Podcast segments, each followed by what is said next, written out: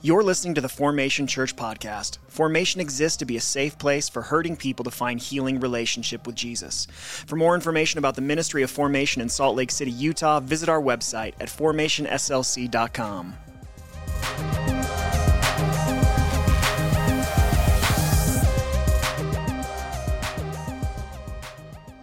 Well, I want to start this morning talking about the problem of uh, what I would call false promises. And I want to distinguish a false promise from a failed promise. A failed promise is one that simply wasn't delivered. So someone says they were going to do something for you and then they don't do it. That is a, a failed promise. A false promise is different than that. A false promise is one that never was capable of even delivering in the first place. And the reality is, life is filled with false promises. I'll give you one example that Tammy and I were talking about the other day. If you're on social media, is probably the main place that you would have seen this, but more and more celebrities seem to be starting skincare lines. It's like the thing to do. Every celebrity has one now. Now, I use one lotion for like my whole situation. So, admittedly, I know nothing about any of this, but it does seem to that you have to order like enough potions that warrant an education at Hogwarts to be able to use this all together. But here's the thing I would say about this it is a brilliant business model. I very much think I understand why celebrities are doing this. These people are usually stunningly gorgeous. And so then they start to sell this product that says, if you will just buy this, then you can look like me. Now, I'm in no way insinuating that their intent is to deceive. I am saying that's a false promise. Like, that's not going to happen. Their beauty is far more involved than some special expensive soap that they use to wash their faces. Behind these people's beauty is an entire team. There is a team of designers and makeup artists and hairstylists and trainers and nutritionists and personal chefs that all help them look the way they look. So the notion that some expensive skin serum is going to make me look like Harry Styles is a false promise. now, I know you're wondering, Ryan, which one is you and which one is Harry? Harry's on the right, just so you know. The, the not bald guy, adult male in a Baby Yoda shirt. That's Harry Styles. So please take that down so people are not distracted by my beauty. Um, life is filled with false promises, they're everywhere. And so, as a result, I would argue that one of the most important skills that we have to learn to nurture in our lives is the ability to discern false promises.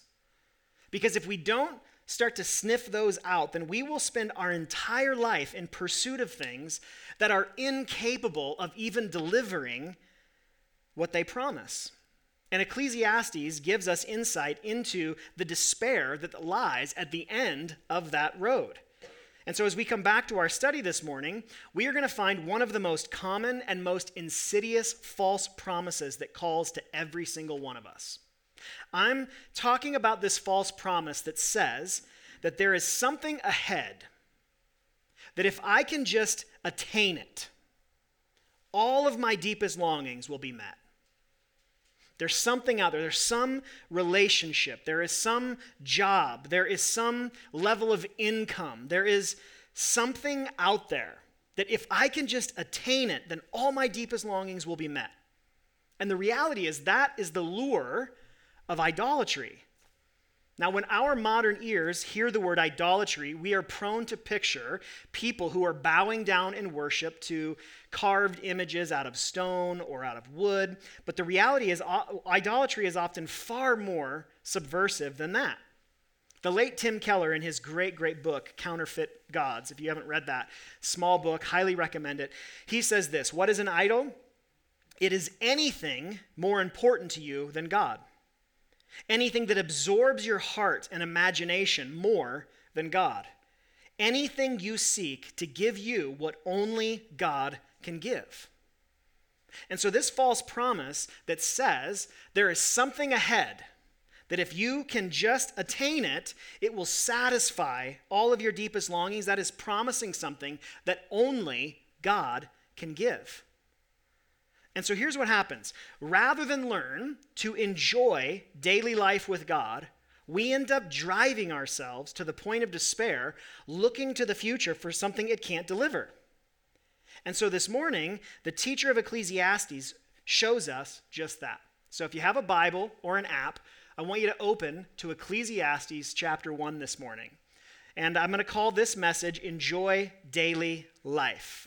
Now, this morning, we are going to cover 33 verses, which is the most that we're going to attempt at one time. So, we're going to try really hard to stay above the fray for the sake of brevity. And in summary, the teacher is going to highlight four common pursuits that people look to for ultimate meaning. And he's going to show us how, in his own experience, they all fall short. Okay? And so, we're going to start, he's going to start by highlighting the limitations of wisdom. So look with me at Ecclesiastes chapter 1, beginning in verse 12. He says, I, the teacher, have been king over Israel and Jerusalem. I applied my mind to examine and explore through wisdom all that is done under heaven. God has given people this miserable task to keep them occupied. I have seen all the things that are done under the sun, and I have found everything to be futile, a pursuit of the wind. What is crooked cannot be straightened what is lacking cannot be counted. I said to myself, See, I have amassed wisdom far beyond all those who were over Jerusalem before me, and my mind has thoroughly grasped wisdom and knowledge. I applied my mind to know wisdom and knowledge, madness and folly, and I learned that this too is a pursuit of the wind. For with much wisdom is much sorrow. As knowledge increases, grief increases. Now, if you know one thing about Solomon, my guess would be that it's that he was famed for his wisdom.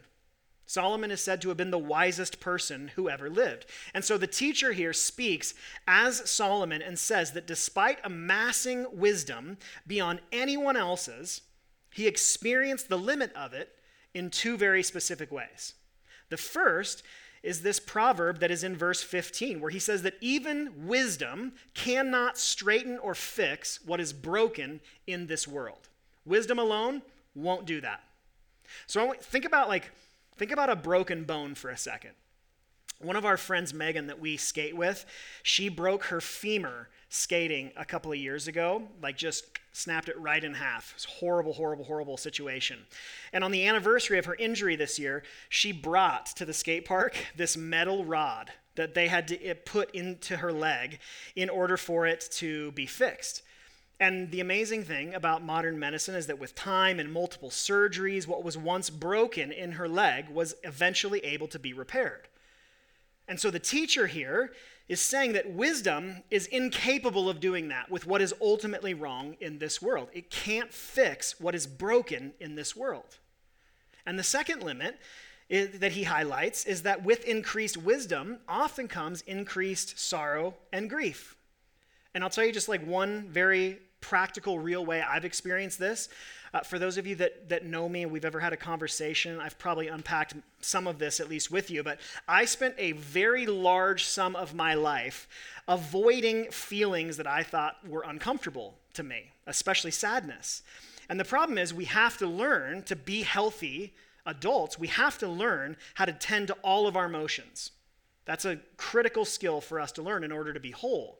And so, with intense work, I've experienced immense growth in this area, and with it, an increase of wisdom as it comes to my own emotional health. But the irony is, the increase of that wisdom has actually resulted in me feeling a lot more grief and sadness than I used to. So I'm healthier, but I'm also, it, it hasn't removed sorrow from my life. And so, if anything, it's actually increased it. And that is the teacher's point here that wisdom's ability to provide ultimate meaning, to take away all that is wrong in the world, is just limited at best. So, next, notice how he moves from wisdom to pleasure.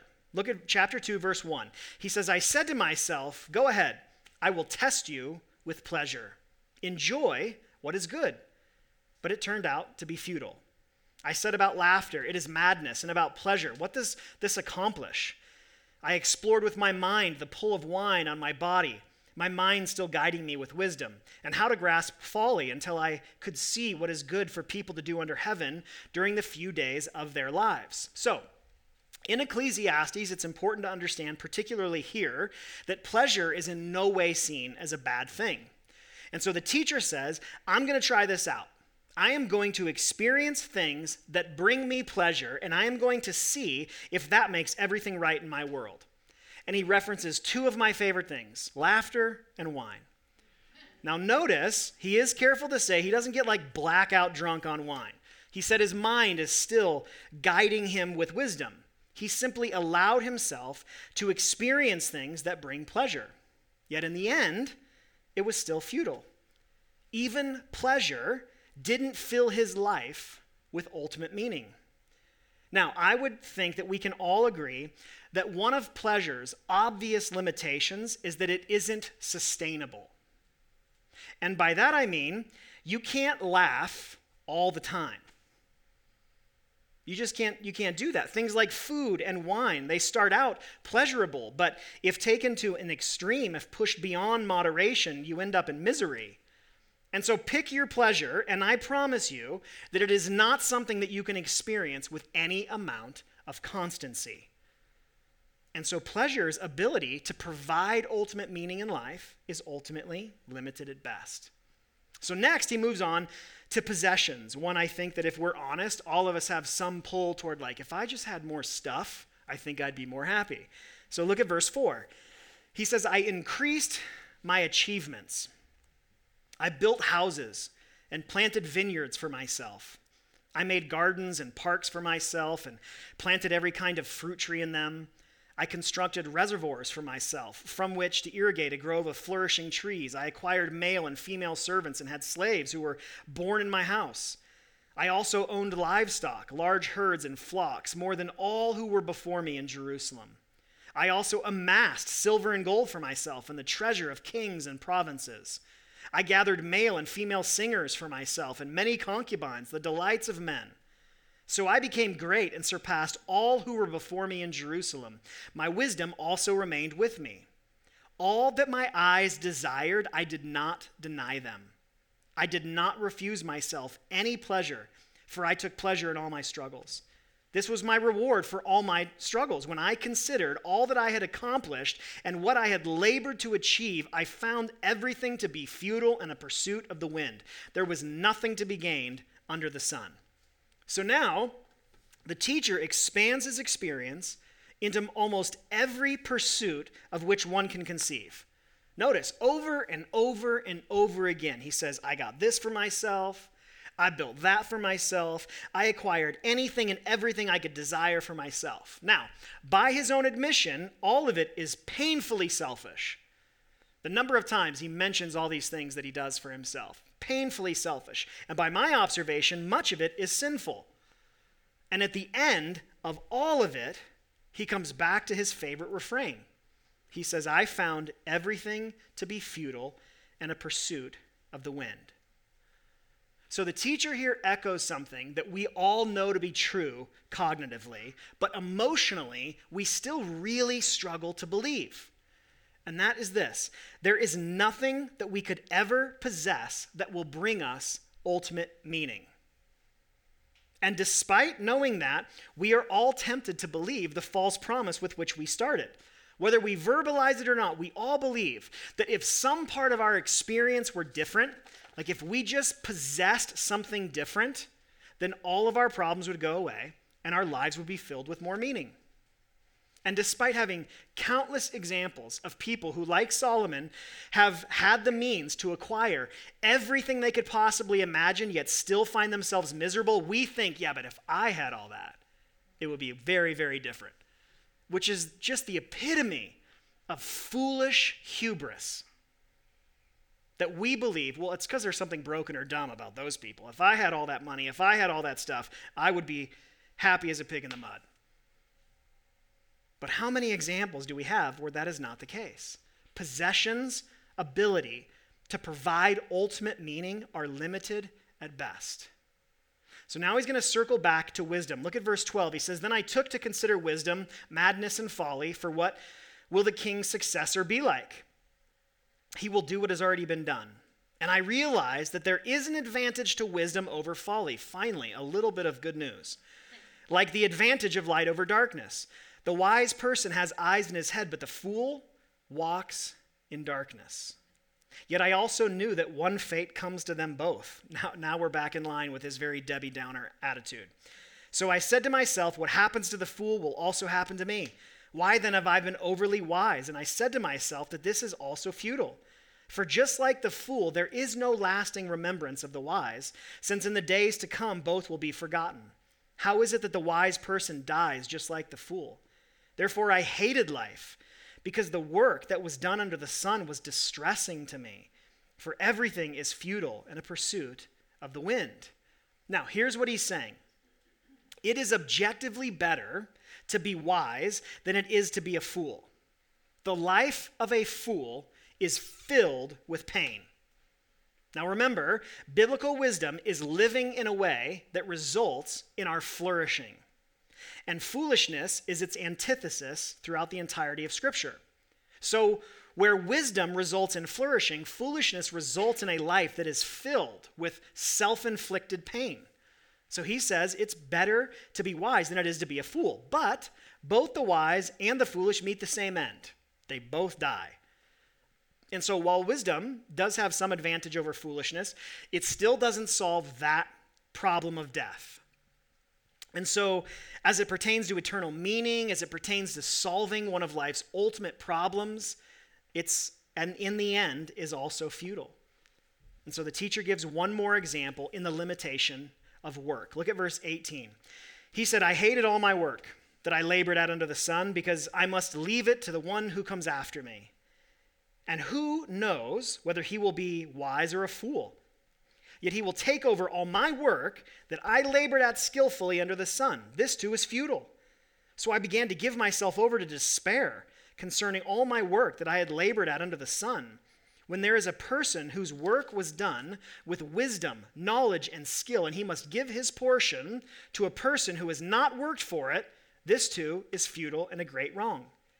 For what does a person get with all his work and all his efforts that he labors at under the sun? For all his days are filled with grief, and his occupation is sorrowful. Even at night, his mind does not rest. This too is futile.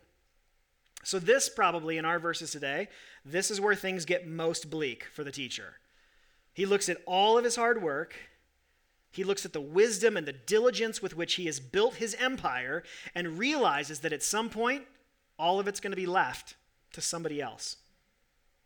Every single part of it. Then everything for which he worked so hard is going to be under the influence and the control of someone else. So, what is the point of allowing work to consume oneself to this degree? And I think this point is eerily timely for our culture. Do you know that Americans work on average 1,811 hours a year? That's more than Italy, it's more than the UK, it's more than Switzerland, France, Sweden, and Germany, and many others. For instance, if you do the math on this, Americans work on average seven more weeks a year than the average person in Sweden. Additionally, the United States has some of the worst mental health related outcomes, including the highest suicide rate and the second highest drug related death rate. Now, obviously, that can't all be tied to overworking, but you just cannot argue that our long hours and our workaholic tendencies are resulting in a happy and a healthy culture. Work culture in our country is fundamentally broken. Work's ability to provide ultimate meaning is limited at best, regardless of how important the work is. So it is foolish to make it this ultimate thing in our lives. Now, notice with me the teacher's conclusion as we come to verse 24. He says, There is nothing better for a person than to eat, drink, and enjoy his work. I have seen that even this is from God's hand. Because who can eat and who can enjoy life apart from him? For the person who is pleasing in his sight, he gives wisdom, knowledge, and joy, but to the sinner, he gives the task of gathering and accumulating in order to give to the one who is pleasing in God's sight. This too is futile and a pursuit of the wind. So here's this point nothing that we know, nothing that we experience, Nothing that we acquire or produce is ever going to bring us sustain, a sustained sense of meaning. So, the best thing that we can do is learn to enjoy daily life. Now, on the one hand, that could be a little disappointing because we kind of have this tendency to live under the delusion that, again, there is something in the future that if we work hard enough or we're smart enough and we can get it, eh, all these problems are going to go away. And so, what we're learning in this is well, that's certainly not true. But there is an immense amount of freedom in this because it reminds us we can let go of that false promise that we have, because of the grace of God, we have in front of us all that we need to, to find enjoyment in daily life. But here is the critical point that we can't miss the ability to actually enjoy life comes to us from the hand of God. I would argue that verse 25 is by far the most important verse for us to sit with. He says, Who can enjoy life apart from God? God alone gives life meaning. He is the source of our enjoyment. And so, our big idea, and I think it's an important one, is this the deeper that we engage with God, the more we can enjoy daily life. The deeper that we learn to engage with God relationally, the more we can actually enjoy daily life. I have certainly seen that to be true in my own life. And so, when what we learn here from the teacher is that the more that we pursue meaning as an end in and of itself, the more elusive it's going to be. Like trying to catch the wind, it will continue to slip through our fingers. Meaning and lasting enjoyment are a byproduct of intimacy with God. And so that means the first question is not, how can I enjoy life more? The first question is, how do I learn to go deeper with God. Even eating and drinking and enjoying our daily lives are from the hand of God. So the question is, how do we go deeper with Him? And so rather than prescribe some sort of one size fits all answer to that question, before we close, I want to give you a few questions that you can sit with this week and try to discern a path forward for yourself in this. Three questions, okay? Here's the first one. Number one, what spiritual pa- practices best position me to experience God's presence? If you don't know, all spiritual discipline, all spiritual practice, prayer, reading scripture, worship, silence and solitude, there is nothing magical about any of those things. What those things are is things that God has given us, tools that God has given us to put us in a position to experience relationship with Him. And so the question is what spiritual practices best position me to experience God's presence? We are all designed differently by God. That means we have different personalities, we all have different backgrounds and experience.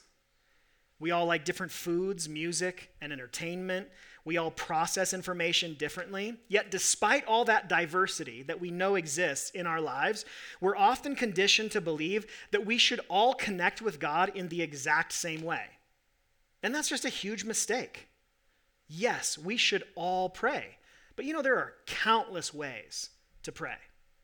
For instance, one of my favorite authors is a man named Richard Foster, and he wrote a book simply called Prayer. Uh, it's not a very creative title, but it is very clear because that's exactly what it's about. It has 21 chapters in it, every chapter outlining a completely different way in which to pray. And based on the things that I've read about prayer, those 20, that's not even the totality of ways to pray and to talk to God. And so, what that tells us is that if you find the spiritual practice of prayer dry and boring, which like, I know this doesn't sound like very pastorly. I don't think that's a word. Or, uh, but, but like, lots of people find prayer dry and boring. That's one of the main reasons why people don't pray. But if you find prayer dry and boring, it doesn't mean that prayer as a practice does not resonate with you. It means you have not found the way to pray that God designed for you. And that is one of the great pursuits of our life is learning how do we best connect with God. And so spend time this week prayerfully contemplating how you connect most deeply with God, and then figure out how to double down on those things. So, first question What spiritual practices best position me to experience God's presence? Here's number two What are the current barriers keeping me from more depth with God? What are the current barriers in my life, in my circumstances, that are keeping me from more depth with God? It could be some intellectual question or doubt that has you hung up right now. It could be something emotional that you have not accessed yet.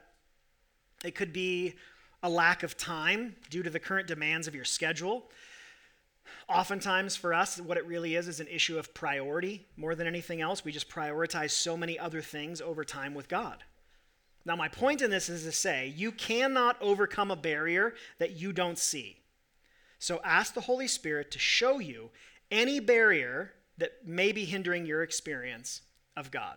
Now, last question, number three, is this What help do I need in all this? What help do I need in all this? What help do I need to learn how to position my life for depth in relationship with God? We live in a time where we are spoiled with spiritual resources. We have endless access to articles and books and seminars and retreats and podcasts and community and therapists and spiritual directors. There were thousands of years that followers of God didn't even have the Bible. And we have all of that at our fingertips. Now, the bad news of that is it can be very overwhelming, but the good news of it is we don't have to figure this out on our own. In fact, you can't figure this all out on your own. So, the question is what help do you need? And if you don't even know what kind of help you need, I want to invite you to do something super simple, okay? I want you literally to just type help into your prayer request today on the Church Center app when we close our time and fill out our info cards and prayer requests and all of that. If you're just like, I feel stunted and stuck in my relationship with God, I have this longing inside of me for more, and I just, I don't know what to do. That is totally understandable. It is totally okay. And so if you don't even know where to stop, honestly, you, you can email me if you want to provide more context. But if nothing else, just type help into your prayer request and I will follow up with you this week via email. And we will work together to chart a path forward and, and to find a way to help you, to help all of us be able to go deeper and deeper in relationship with God. We have to be, the longer that I walk with God myself, the longer that I pastor, the more I feel like we have got to be fiercely committed to relational depth with God. Otherwise, what is the point? If we're not after that, actually knowing Him, being known by Him, experiencing Him, hearing His voice, feeling His presence with us, then what is the point? We have to be committed to relational depth with God because the deeper we engage with Him, the more we can actually enjoy daily life. And so let's figure out how to go deeper with God together. Will you pray with me? Father, I thank you that you long for relationship with each of us. That's what you created us for to know you, to be known by you to be understood by you, to be loved by you, to be secure in you, to find our significance in you. All of it, Lord, is bound up in this relationship between you and us. And so, Jesus, we thank you that you made the great sacrifice of your own life to enable and open the door to that relationship. So we thank you for your grace and for your mercy that invites us deeper and deeper and deeper into relationship with you. And so, Lord, we just ask you for the faith and the wisdom necessary to position our lives to experience you more. Lord, you know how overwhelming that can feel to us. You know, everything inside of us, everything in this world that pushes back against that longing inside of us for more of you. And you can overcome it all. And so we ask that you would. Lord, we thank you that we are not left to ourselves to figure all of this out. Your Holy Spirit is our helper. Holy Spirit, you are our guide. You are our comforter, our healer, and our friend. So would you guide us into deeper and deeper relationship with you? And Lord, I just pray over anyone here right now that honestly is listening to this and just feels like, I just don't think I care right now about relationship with God. Lord, I thank you that you love them, that you are with them right where they are. I thank you that you are never in a hurry with us. And Lord, I just ask that you would do whatever work is necessary in every one of our hearts, that we would have an insatiable longing for more of you. Would you open us to that? Would you help us? In Jesus' name, amen.